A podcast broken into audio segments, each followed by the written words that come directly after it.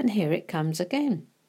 Oh, how great is your goodness, which you have laid up for those who fear you, which you have prepared for those who trust in you, in the presence of the sons of men. His goodness is laid up for those who fear him. Not gibbering fear that has to do with the fear of punishment, but reverential fear, awe, adoration, and amazement at this great God who loved us so much he gave his very life for us. It's only in the hidden, hidden place, the place of no distract, distraction, that we really get to find out all He is and all He wants to be for us.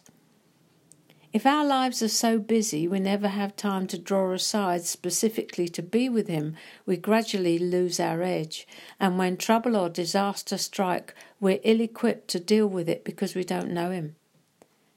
We soon come to the end of our own resources and in desperation return, but it isn't what he planned.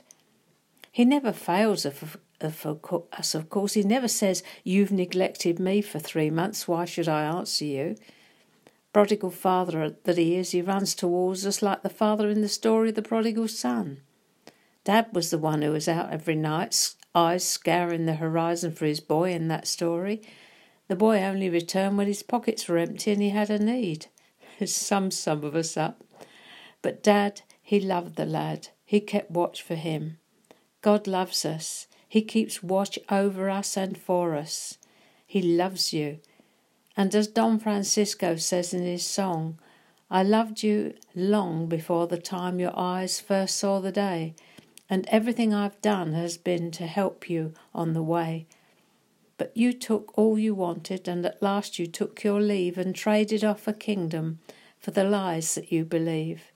And although you've chosen darkness with its miseries and fears, although you've gone so far from me and wasted all these years, even though my name's been spattered by the mire in which you lie, I'd take you back this instant if you turn to me and cry. I don't care where you've been sleeping. I don't care who's made your bed. I already gave my life to set you free. There's no sin you could imagine that is stronger than my love. It's all yours if you come home again to me. Sin is dealt with. The price has been paid in full. Wide as the ocean is the unconditional love of God. If you've been hesitating about coming back to Him, it's time to come home, son, daughter. Time to come home. You'll receive a royal welcome, guaranteed. He's been out there looking for you, scanning the horizon every day, waiting with an embrace, a robe, sandals, a ring, and an inheritance. An inheritance that cannot spoil or fade, kept by the power of God for you. Selah.